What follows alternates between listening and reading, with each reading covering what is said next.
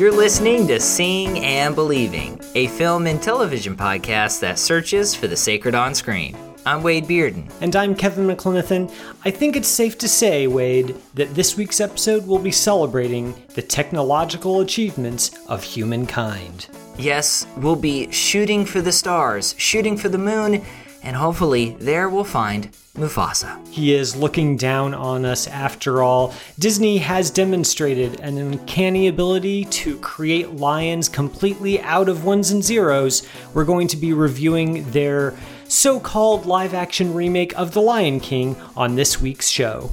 Then we'll show how NASA took those same ones and zeros to put a man on the moon. We're going to be looking at Todd Douglas Miller's new documentary, Apollo 11. No CGI involved there. Both of those films are coming up on episode 210 of Seeing and Believing. This gorge is where all lions come to find their roar. All lions? Even my dad? Even Mufasa came here when he was your age. Refused to leave until his roar could be heard above the rim. All the way up there? That's when you know you found it. With a little practice, you'll never be called a cub again. Watch this. You'll get it, Simba. Just takes time. I'll check on you later. Dad will be so proud, won't he? It's a gift he'll never forget. We are here, episode 210, and I guess you could say this is the nostalgia episode, though I feel like, Kevin, most of the films that we've talked about this summer have to do with nostalgia or invoke nostalgia.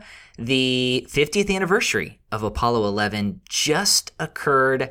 It was pretty big. It was pretty big for us in Houston, and we're going to be talking about Apollo 11. We missed the documentary when it hit theaters, Kevin, but we're we're doing our best to make up for it because we can't let this go. We can't let this go without talking about it, especially after the 50th anniversary. Oh, yeah, especially. And I can only imagine what kinds of celebrations and revelry happens down there in your neck of the woods in Houston. Is the whole NASA thing, is that kind of like a, almost like a sports team? Like you have a little mascot and a parade maybe every time that a milestone passes?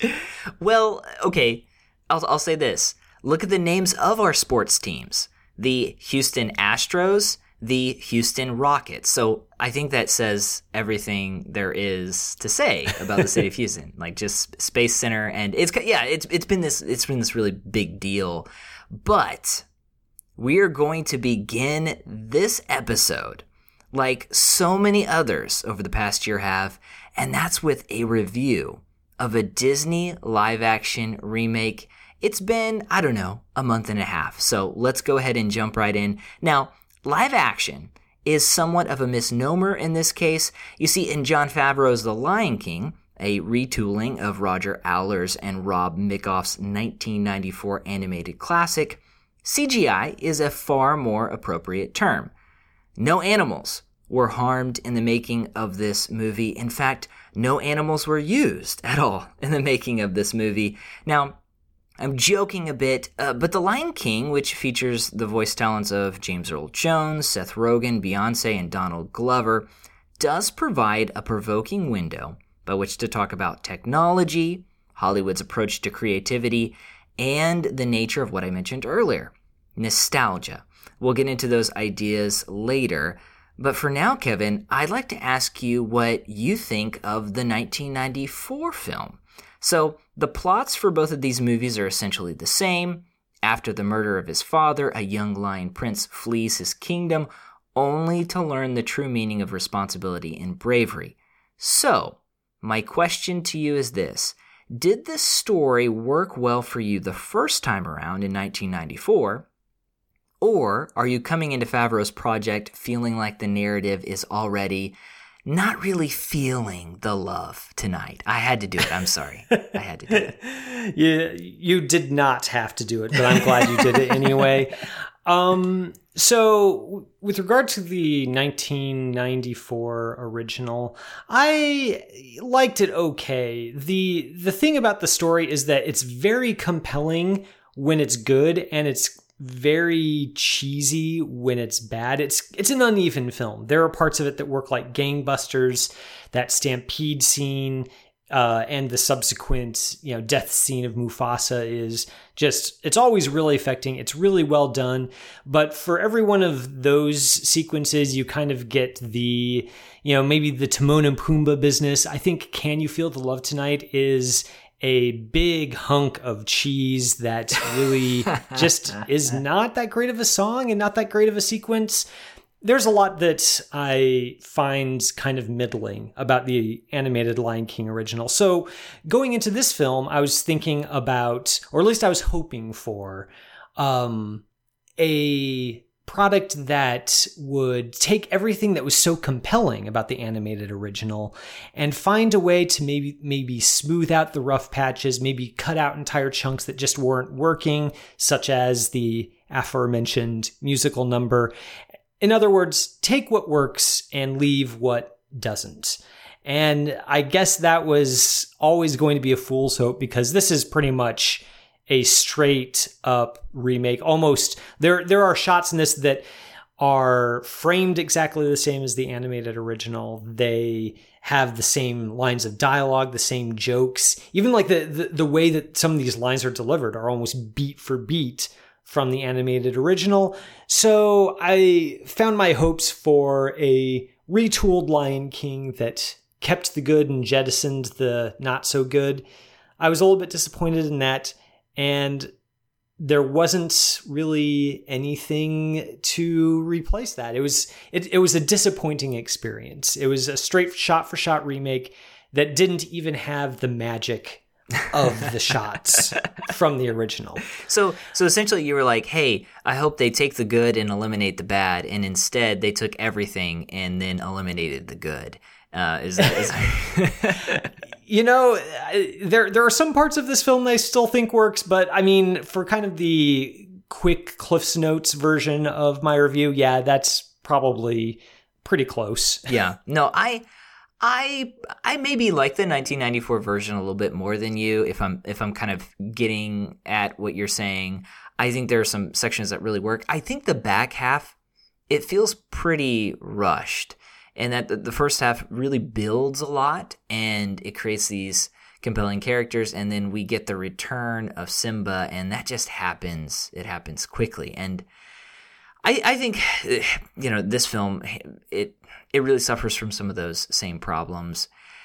You mentioned that this movie is almost a shot for shot remake, that some of the the jokes are the same and I just it just incredibly disappointed that this movie recycles so much and it can't even it can't even nail half of it the there are a couple of tweaks to the story which I, I think are are mostly good, and those are maybe some of the bright points for this picture. But it's just it just doesn't work. And as I was trying to think through the reason why, it feels like Jon Favreau is going for this this documentary feel for the film. It's hyper realistic, and yet it's also cartoonish because we're getting essentially the same movie that was done with animation. And so there's this breakdown, I think, between that hyper realism and the cartoonish songs and, and dances and characterizations.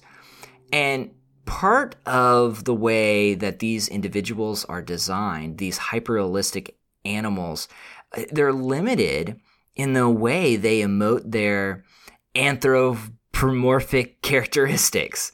So when they dance and they sing and they talk, Favreau's visual approach it almost like it naturally limits the way they express their emotions.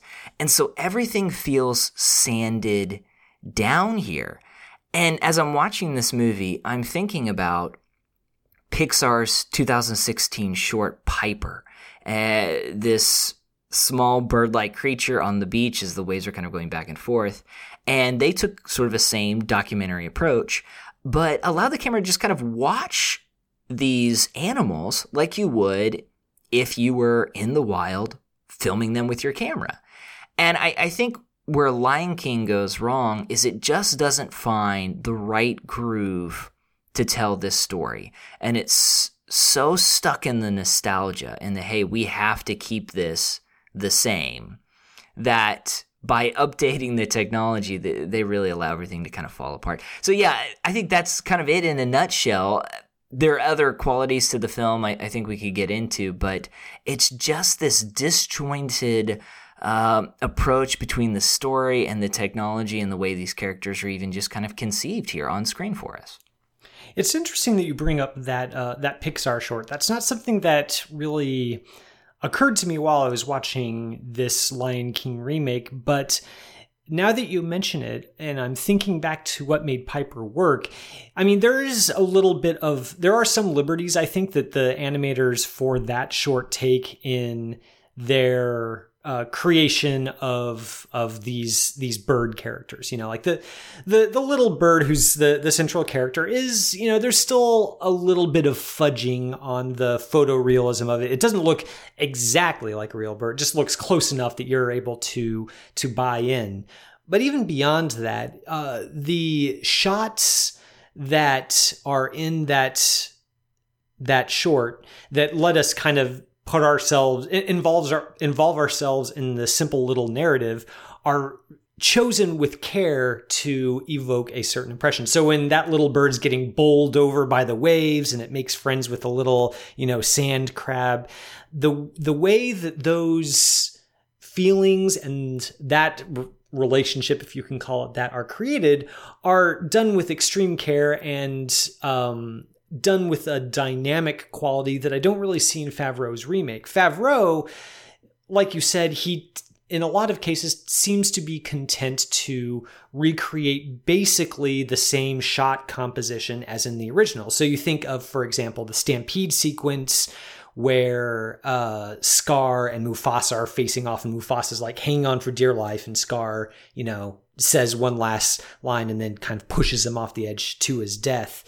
that exchange is basically framed in a similar or even the same way as the animated original but all of the drama in those in those shot choices and the compositions is lost because we don't have facial expressions on an animated lion. We only have photorealistic lions that are saying the words and are framed the same way, but there's a missing ingredient there that and Favreau doesn't really adjust his blocking of that scene in a way that makes up for that deficit. And this is a problem that really plagues the movie throughout. So there's another uh, short scene where it's just after Scar has taken over Pride Rock. He brings the hyenas in, and the hyenas are sort of parading in front of the lionesses, and they kind of stare each other down and we see kind of a, a shot from Nala's perspective. You know, the, the hyena's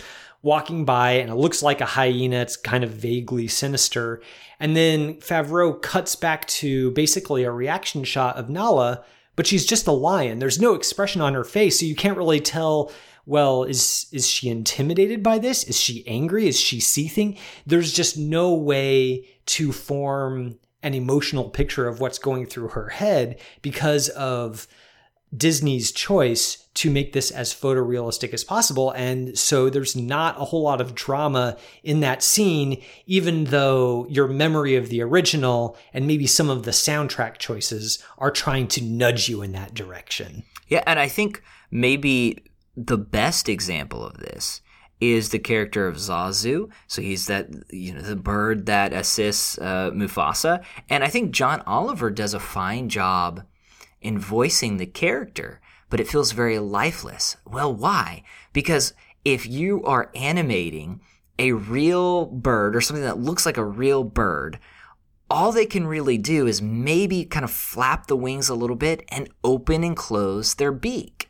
And so what we see is this photorealistic bird who's trying to act like this cartoon character and that doesn't come across on screen. And so maybe that's kind of what I'm what I'm getting at here when I when I talk about his approach to the story. And I, I am thinking too about what this film says about technology and also what this film says about myth as we're thinking about these stories that we uh, we use to kind of make sense of the world, uh, to understand relationships, to understand life. That's certainly what the animated film is trying to do, to think about the circle of life and to think about relationships within that.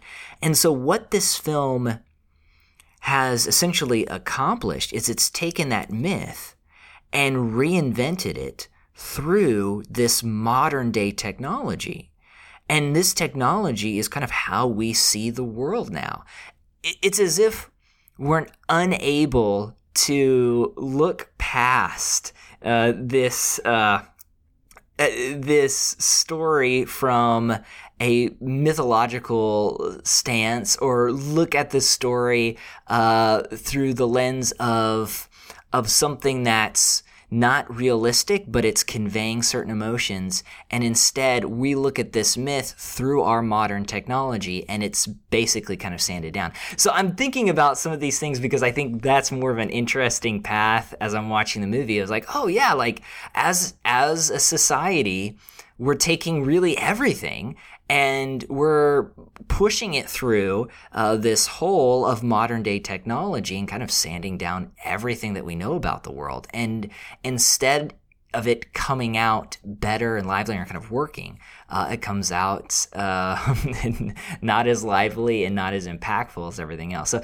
those are just kind of ideas that are going on in my mind eh, as I'm thinking through this. There are some changes. I think the change, or maybe maybe it's not even too much of a change, but some of the some of the tweaks that talk about our world and taking care of the environment, being a steward. So you have Mufasa's talking about uh, protecting the hunting grounds and limiting how much hunting is going on, and then we actually get to see Scar allow the hyenas to really do whatever they want and that impacts their environment. We don't get to really see that in the animated picture.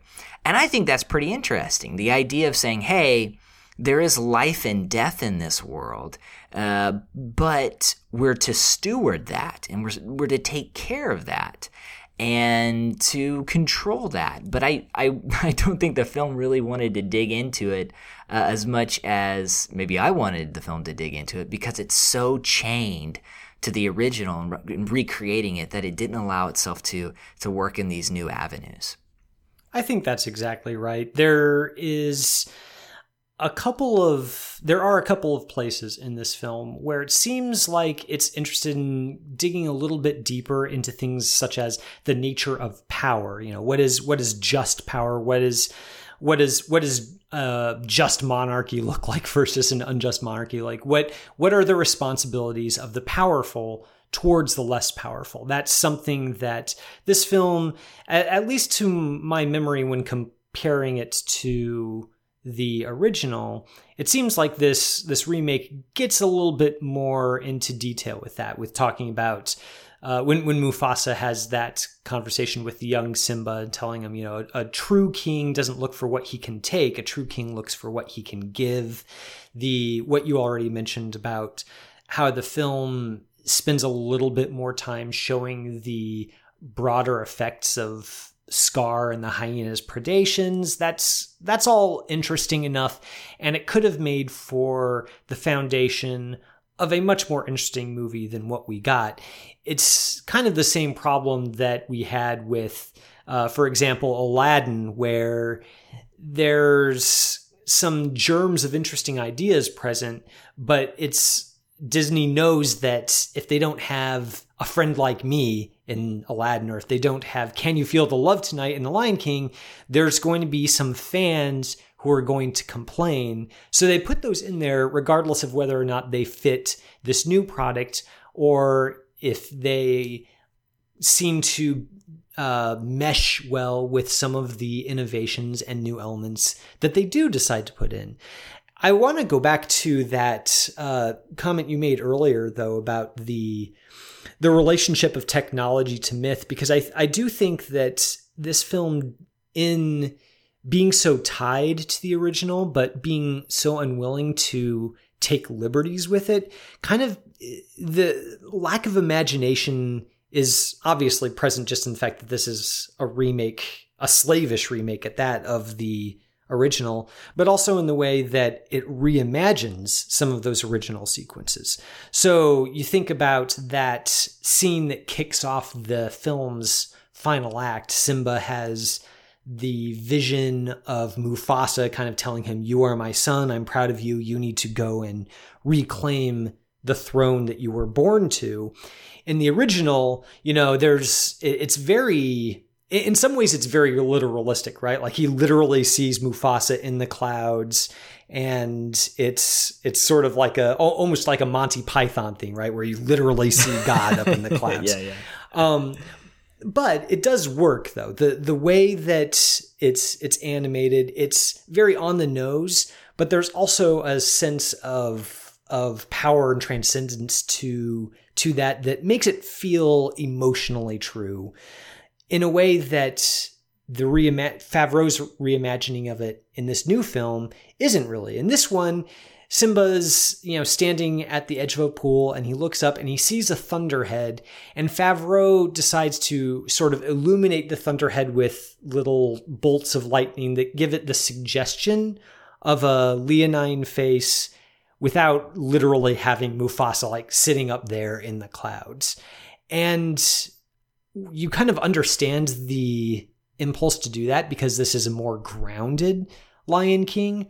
But the effect is that it doesn't really feel like it, it doesn't feel very emotionally powerful. Like Simba's just essentially looking at a cloud that kind of reminds him of his dad, and he hears a voice, and then he he goes.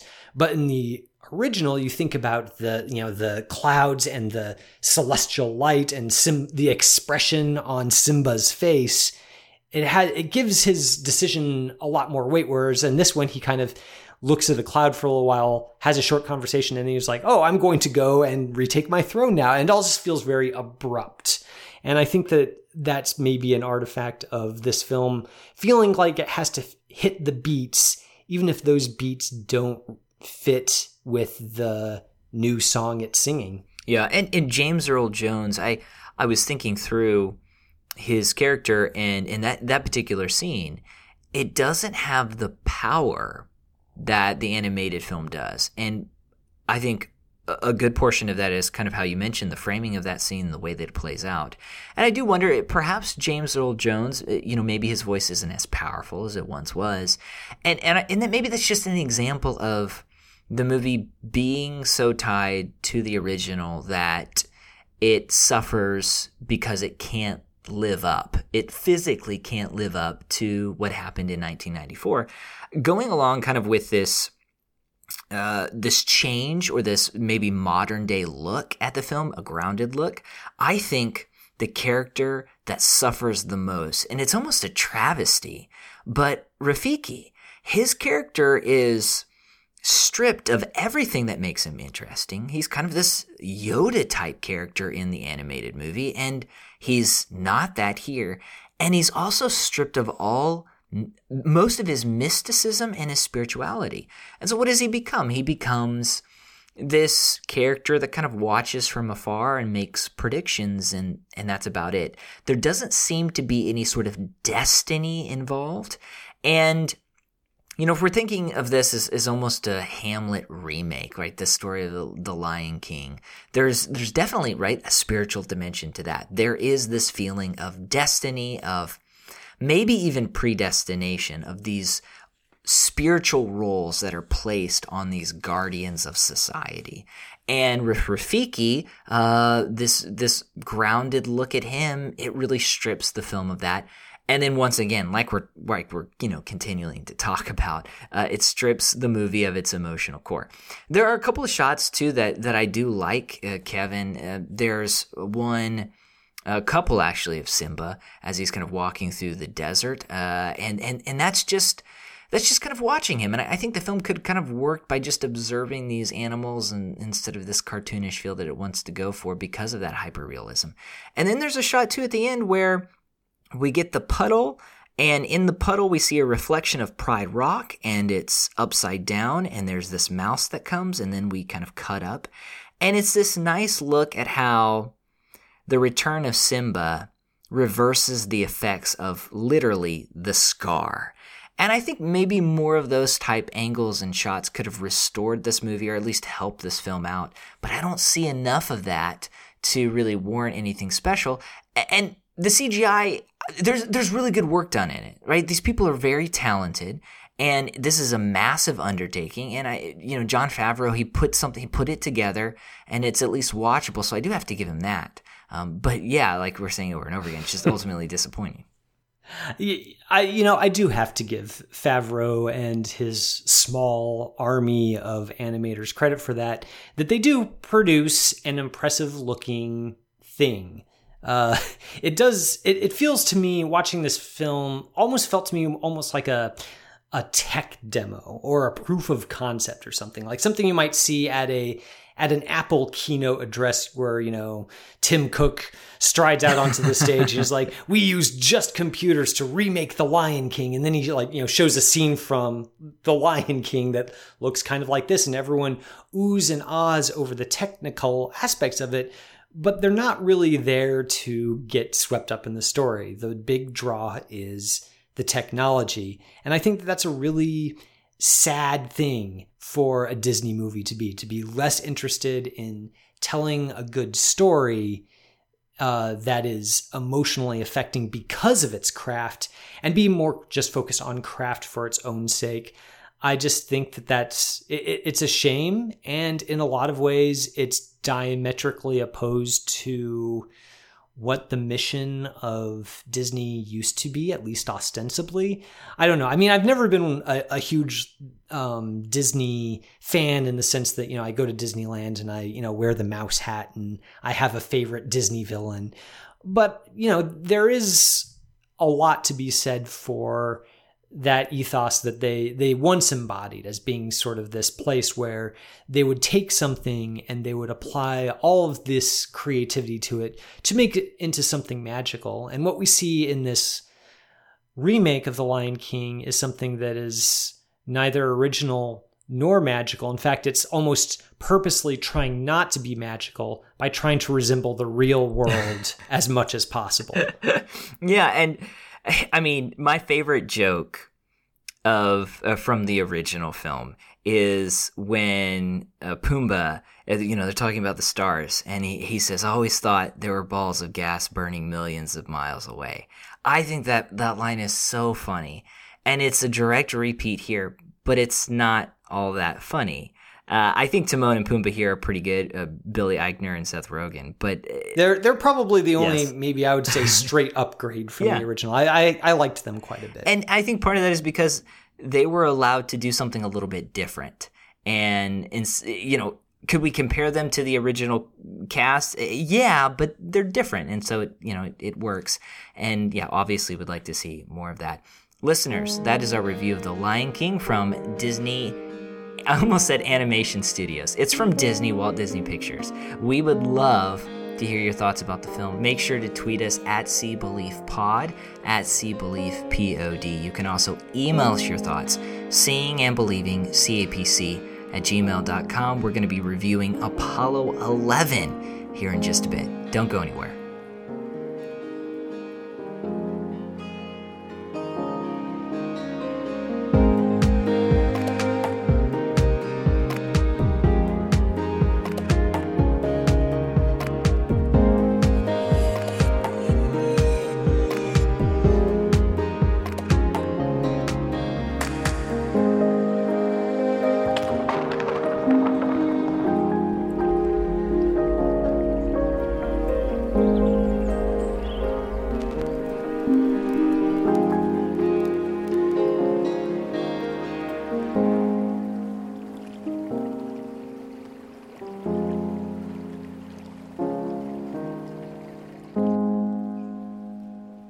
Song is Imagination by Morton Miller. We appreciate everyone who's taken an opportunity to rate and review the show on iTunes. It's really fantastic. It helps us get the word out on the podcast. It's really easy. Just go to iTunes, search Seeing and Believing. You can give us a star rating and type out a review. We're also very thankful for all of the individuals who've taken an opportunity to support us on Patreon. We set up a Patreon campaign. You know, we've been doing this for four years, and it just it, it makes me uh, very thankful to see the people come alongside us and say, "Hey, we love uh, supporting this work, and we want to help you guys, you know, keep going." You can support us on Patreon by going to patreon.com forward slash seeing underscore believing underscore podcast. There are a number of levels of donation, and I think probably our unanimous favorite level of donation is the what can you buy for $5 level. And thinking about that, thinking about how we could maybe help out our viewers, Kevin. So I wanted to ask you, what could someone buy for $5? Uh, well, for any listeners who are in a line of work that requires a lot of negotiation, they say that it becomes more difficult for others to negotiate with you if they can't read your facial expression. So $5 would get you a head box. So you just get this box, you put it on your head so it covers up all of your facial expressions, and boom, you're like Darth Vader at the negotiating table. It's a huge advantage. Uh, $5 seems actually like a huge bargain. Yeah, no, I think it's a huge bargain. And I've heard too that the company producing these are actually they're working on some license agreements so you can have it colored or painted to look like some of your favorite characters. So you could hypothetically look like Darth Vader when you're negotiating the down payment on that car. you could. I think that it would it would probably lose some of its creepy quality if you actually had features painted on the box. Mm. I think just like a plain cardboard box, you just stick it on your head, walk in that door. Nobody's going to be able to know what you're thinking. You could be thinking anything under there. you could be thinking anything. That's $5. You can also take five bucks and you can support us on Patreon. Once again, that's patreon.com forward slash seeing underscore believing underscore podcast. Yeah, and our Patreon isn't the only way that you can help us in our mission. Of course, Wade, you and I, we talk about movies and TV exclusively on Seeing and Believing, but we are part of the Christ and Pop Culture podcast, and Christ and Pop Culture cares about a lot more than just our little corner of the pop culture landscape. And $5 will also allow you to become a member of Christ and Pop Culture, which not only helps us publish great articles, keep this podcast and others like it afloat, but also gives us the ability to give you back a little bit something. If you're a member of Christ Pop Culture, you get access to our members forum, and you also get every now and then free monthly member offerings, stuff that we just give you as a way of saying thank you for your $5 monthly membership. This month, Wade, the free monthly member offering is a book. It's written by Jeffrey F. Keuss and it's titled Live the Questions How Searching Shapes Our Convictions and Commitments. Uh, staff writer Elizabeth Garn had uh, this to say about it in her write up for the site. She says, Live the Questions is an invitation for us to sit with the deep questions of life, questions that have been asked since that first moment in the garden, questions that have reverberated throughout all of time and human history. In each chapter of the book, Keuss examines a question asked by someone in Scripture, starting with the most important question of all, asked by God Himself Where are you? He then guides his readers through the question and the thoughts behind it, encouraging us to take time to sit and think about what we are reading, to not just push forward for answers, but to live in the question as well. So it sounds like this book, which I haven't gotten around to yet, Wade, but I'm looking forward to digging a little bit deeper into it later. It looks like this book has a lot of thought provoking questions to ask.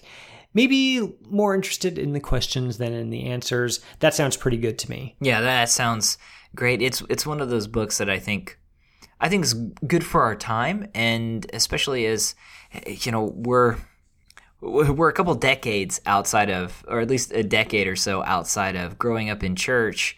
I know for for both of us, and something like that is I think it's really really welcome uh, for me. So I'm I'm excited about reading it. Yeah, well, there you have it, listeners. If you are not a patron, but you still feel like uh, supporting our podcast indirectly, becoming a member is a great way for you to do that. Go to ChristPopCulture.com. You'll see a link in the upper right corner. Click on that, and there will be directions on how you can become a member and get some of those sweet, sweet member offerings all for yourself.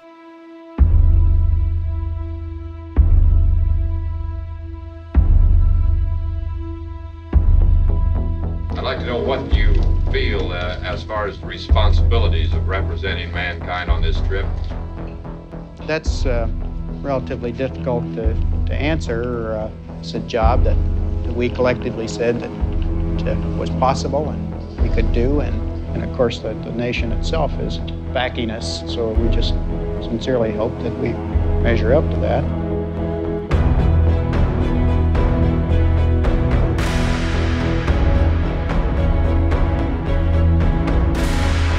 The whole Apollo program was designed to get two Americans to the lunar surface and back again to Earth safely. The enormity of this event is something that only history will be able to judge. Apollo 11 has very simply been given the mission of carrying men to the moon, landing them there, and bringing them safely back. On. Okay, I'll flight controllers, go to Go, I don't know. Go. GNC, go. EECOM, go. Surgeon, go.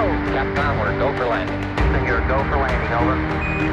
Roger, that's it. Go for landing. 30 feet, two and a half down. 30, 30 seconds. Four forward, just to the right, though. 20 feet, two and a half. Forward, just to the right. Right. Contact light. Well, Wade, life is full of disappointments. The Lion King remake, sadly, seems to have been one of them, at least from the review that we just did on the first segment. But you know what's not a disappointment? Us landing on the moon. 50 years later, it's still how did we do that? It, it, yeah, it, it it's just crazy to me. I think that when we land on the moon again, I'll probably cry. I'll do it. I'm calling it now. I I think that your optimism in assuming that we will land on the moon again is super admirable, and I will let you hope for both of us, Wade. well, hey, Project Orion is aiming for Mars, and we got to go to the moon first. So I'm I'm up for it. I'm believing. I'm gonna claim it, and we'll see what happens. well, well, don't stop believing, as the great philosopher once said. On this segment, we are going to be talking about the moon landing again, this time in a little bit of a different vein from when we most recently talked about it with our review of Damien Chazelle's film First Man. That film, of course, was a fictionalized retelling of Neil Armstrong's journey to become the first man to step on the moon. Apollo 11, the new documentary that just came out this year, is a documentary that tells the same story. The approach this time, though, is much different. Apollo 11 consists solely of archival footage, including 70mm film previously unreleased to the public, and does not feature narration, interviews, or modern recreations. The Saturn V rocket, Apollo crew consisting of Buzz Aldrin, Neil Armstrong, of course, and Michael Collins, and the Apollo program's Earth based support staff are all prominently featured, but we see them only through this archival footage, some of which has never been seen before and was only recently discovered in NASA's archives. The result is a journey to the moon that is, of course, familiar, as all of us know the story, but none of us literally have ever seen it like this. So, Wade, this is like we talked about on the uh, at the beginning of the episode. This is kind of like catnip for you in a lot of ways, being a a Houston resident and being really interested in all things uh, the space program. So you obviously know a lot about this period. You've obviously seen a lot of films about the space program. My question for you is, how does this documentary perhaps change your perception of that historical period? And how does this film measure up against all of its predecessors? Yeah, so I was thinking about just this segment, and I've been I've been thinking about it for a couple days because I watched this movie, oh, a little over a month ago, I think, and then I and then I watched it again, the documentary, and I'm, I was thinking, I I hope the listeners and Kevin don't get irritated about how much I gush about this movie because it's really amazing. I think it's I think it's a masterpiece. I'll just say that I think it's a masterpiece. You know, I, I've seen like you mentioned um, quite a few documentaries or series or miniseries, and there are there are a number of good ones out there. There there really are. I I haven't seen anything like this, and I. I, I was trying to think through what, what makes this different. Of course, this is a unique take. As you mentioned, there's no narration, there's no talking head interviews. The footage, it's been digitally remastered. And as I was watching it for the first time, as I was watching it with Priscilla, and she's she's saying, "Hey, is is this a new movie?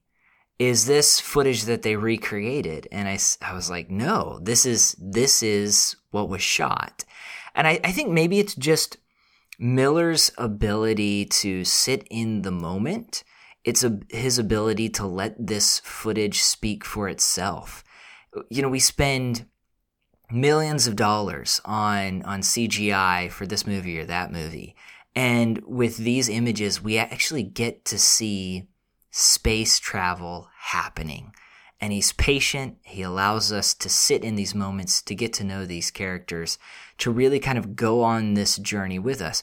And, eh, you know, Kevin, eh, we know what's going to happen. This is Apollo 11. We all know how it's going to go. And it's still an incredibly tense film and you know it's it's just really kind of wonderful. So I've been waiting for a long time. I've been waiting for a long time to hear what you think about this movie. So so tell me tell me what you think. You, you know, I I don't want to disappoint you, Wade, because I know you were looking forward to this. And I don't know if this is a result maybe of just knowing that you admired it so much and having super high expectations. But I did, I, I liked this film. I don't know if I would go so far as to call it a masterpiece, though. Um, and that might be just a function of me going in expecting a masterpiece and just merely finding a good documentary. I think what I like about this film is something that I really liked about Damien Chazelle's First Man is this portrait of space travel as sort of a nuts and bolts endeavor, right? Like the the shots that we get of the Saturn V rocket blasting off that's, you know, not enhanced by CGI wizardry at all. The uh, chatter back and forth between the astronauts and mission control where they you know they kind of slip little pleasantries into their conversation. It's not all coldly technical but it's not written. It's all very off the cuff obviously.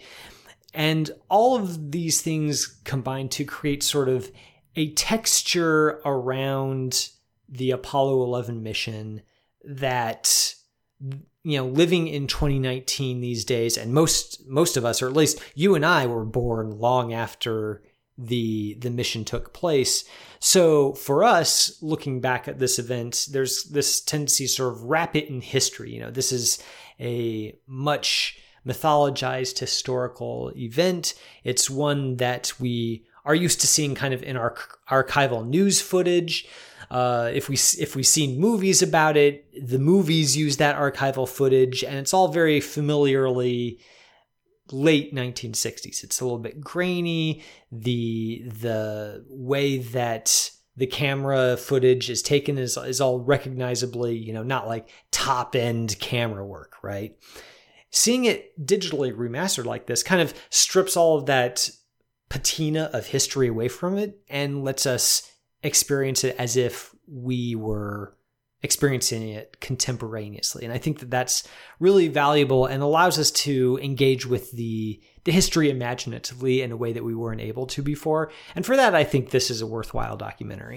I, you know I, what i really love uh, too with with miller is that he finds a way to highlight the different emotions or ideas that are associated with with humanity going to the moon.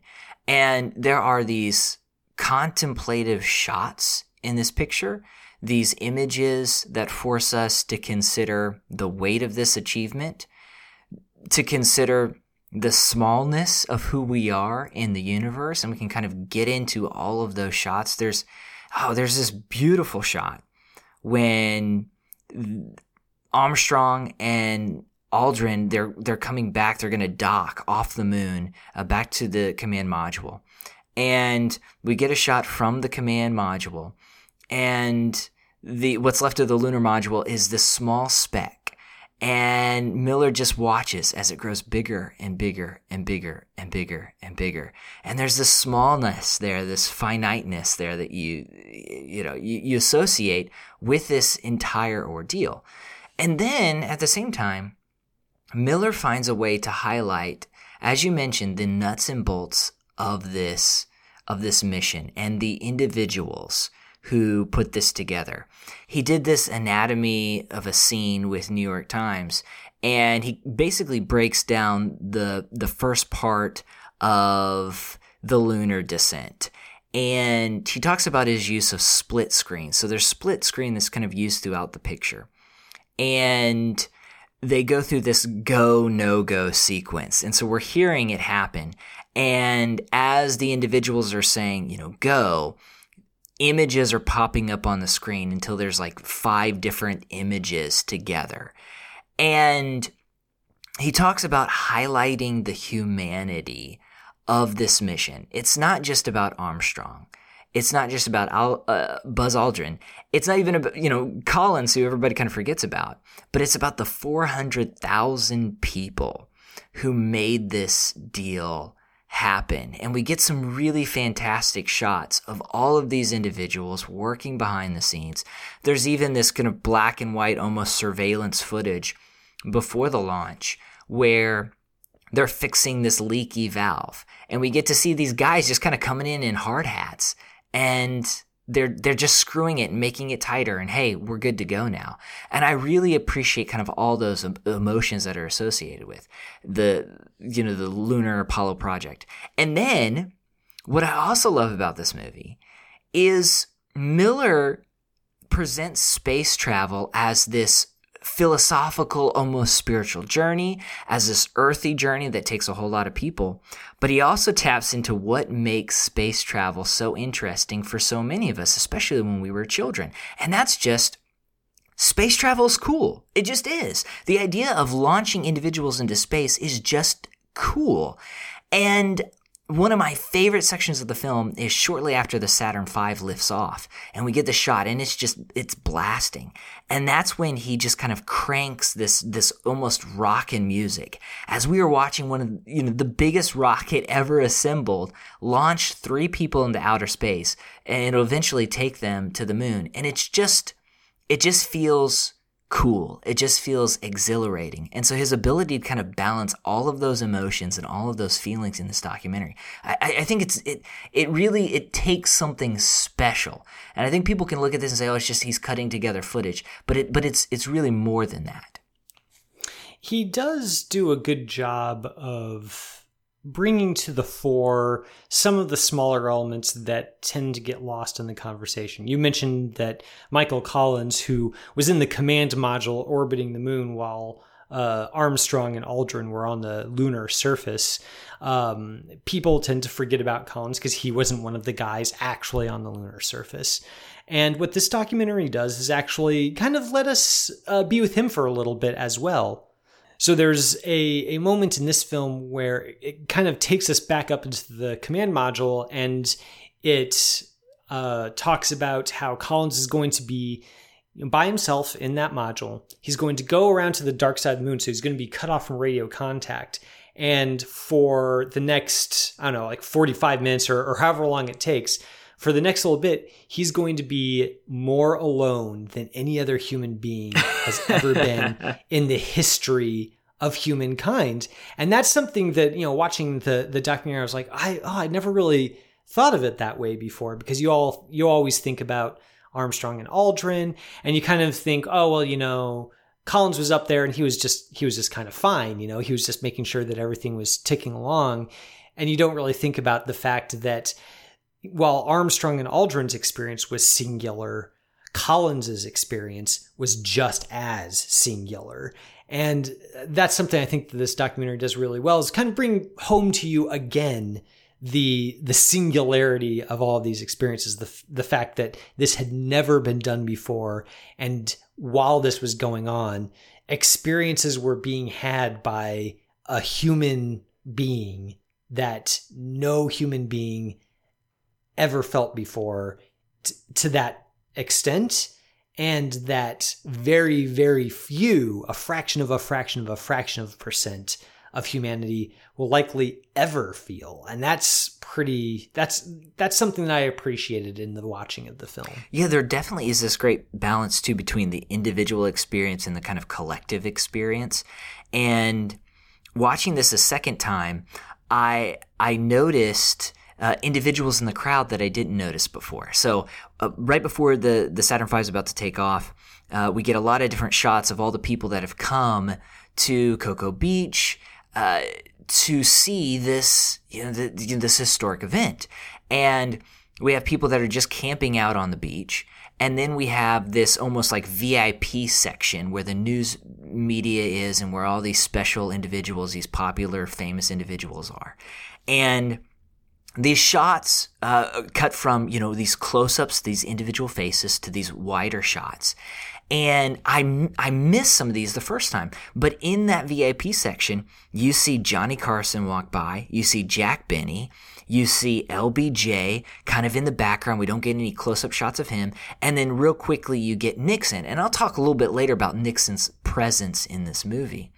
But uh, what I love too about Miller's work here is that eh, the way that he's kind of editing that together, we get the sense that these individuals famous. You know, LBJ was this huge driving force behind the Apollo programs.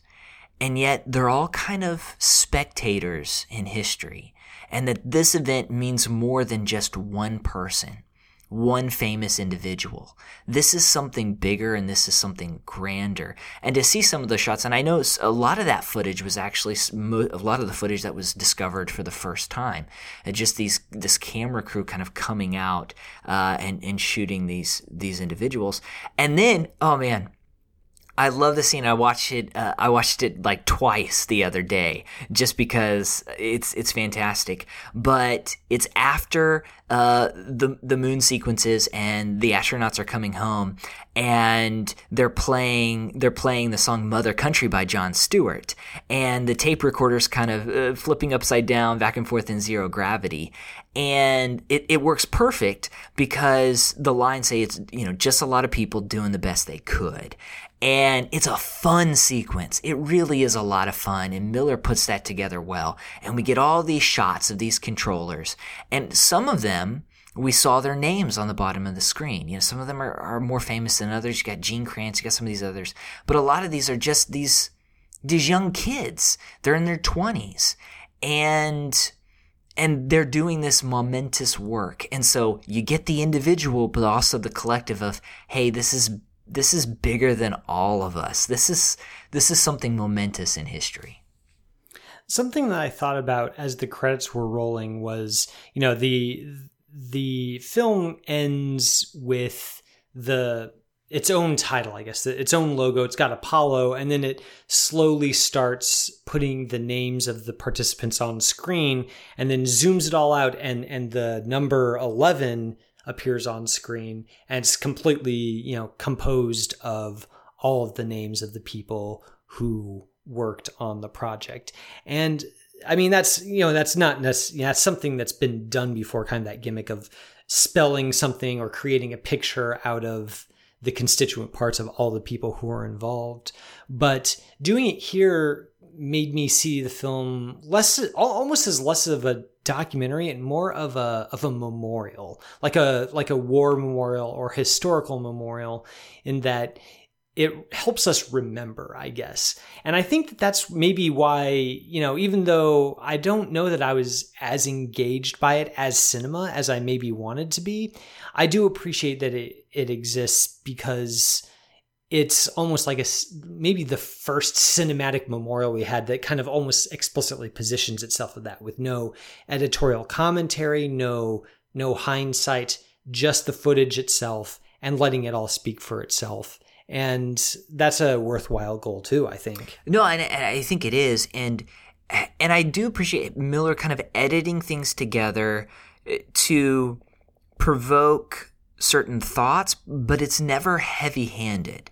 Uh, there's a shot at the beginning, and it's this this huge group of people. Most of them are these young white males, and you know these the white short sleeve shirts and a tie, and we get this shot of of one woman in the room and she's the only one there. And then we get a close up of her. And it's not long, but it's quick. And I think what Miller does there is he reminds us that in this era, these individuals were pushed out, but they were still a part of it. That it was it was more difficult for them to be involved because of the time and because of the misogyny and you know all of this.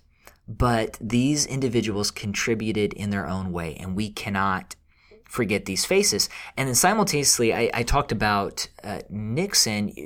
Nixon's presence here is a presence. And particularly because we know what happened to Nixon. There's also some quick talk about Vietnam. There's also something really quick about Chappaquiddick. These uh, controllers mention that on uh, on the air, and it's just enough to remind us about what's going on in this country. And if you think about, you know, the summer of 69, we're going to talk about the summer of 69 when we talk about Tarantino's movie next week.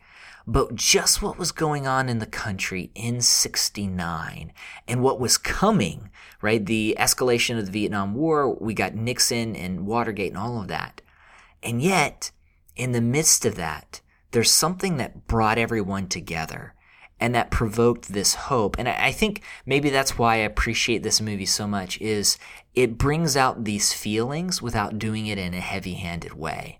And it's inspiring and it's patriotic without being nationalistic or overly patriotic. It's saying, hey, look what, what we did as a country. Now, the country's struggling. There's all this junk going on. But yet, there were a lot of people that came together and they did something great. And I, I think that's a really great balance uh, here, uh, you know, between, hey, looking at America and understanding its wrongs, but also understanding the, you know, the potential of, of this country. Yeah, I think that's a, a really great way to look at kind of what this film can mean is just portraying not just a portrait of a particular time in history, but also kind of embodying almost this this ethos of what we maybe wish America always was, and it isn't always that, but it sometimes was, and that's something nice to see in a film like this. Listeners, that is our review of the new documentary, or maybe not brand new, since we did, of course, uh, only get to talk about it a little bit after its theatrical release, but it is on demand streaming on Amazon and iTunes. So, listeners, if you have the chance to stream that on demand and want to let us know your thoughts on it, we would love to hear from you. You can always email and tweet us as per usual. But, Wade, now that we have finished chronicling mankind's achievements with technology in this show, it's time to recommend something from the past, uh, something from the world of television or film that you would like listeners to check out in their spare time. What do you have for us this week? Well, I do have to say, first, uh, Kevin, during this entire review, I think my heart rate was probably higher than Buzz Aldrin's during launch at 88. Uh, when they, you know, they highlight that during the movie. You know, so there's a, a lot of things that I could recommend. Uh, I have been getting into the Apollo program lately and and and just reading a number of books. Uh, but I wanted to choose something that kind of goes along with this documentary, and that is a, a short film. Uh, so I'm going to recommend a short film uh, from Todd Douglas Miller. It's from 2016, and it's actually the project uh, I think that was kind of this precursor to this documentary, and it's called The Last Step. So it's 21 minutes long, and it's actually a uh, a, short synopsis of Apollo 17, so the last man lunar mission. And it essentially takes the same approach. So there's no uh, narration, there's no interviews, it's all used uh, with primary footage. And some of that is, of course, uh, newly discovered footage.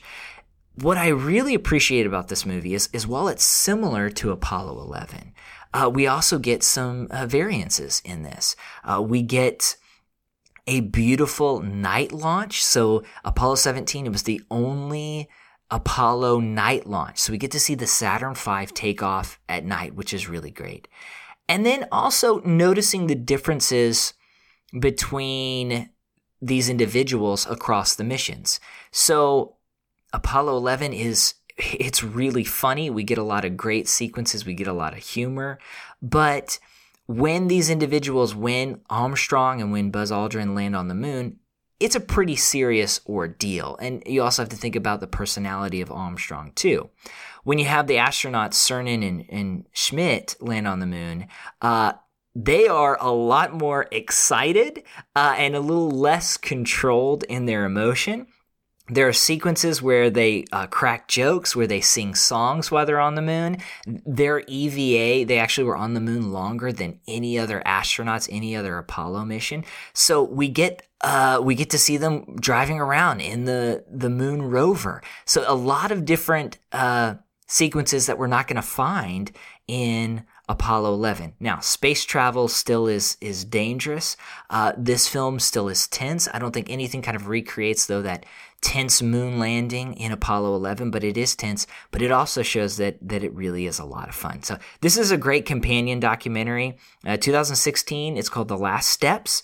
You can view this for free on YouTube, or you can go to GreatBigStory.com. So either YouTube or GreatBigStory.com. Watch it. 20 minutes long. It makes me wish that Miller would do a film like that for all of the uh, lunar Apollo missions. I think that I think it'd be great. This great piece of history that we would have. So that's my recommendation this week. So that sounds like something that I should definitely make time for. Maybe something to to watch with my dad, who's a little bit of a space program buff himself. Well, while you took Apollo 11 as your jumping off point for your recommendation this week, I chose The Lion King as my jumping off point, mainly uh, to recommend a film that uses a live action animal aesthetic a lot more effectively, in my opinion, than the remake does. And that would be 1988's film The Bear, directed by Jean Jacques Annaud. This is a, an American French film set in uh, Canada that basically the main character is a bear. Now, it's not an all animal cast. Some human characters do figure into the plot, but for the majority of the film, we're watching this bear cub named Youk kind of grow up from a cub into an adult bear, come into contact with another bear played by Bart the bear, who is. Uh, I'm told a very famous bear actor in the history of movies.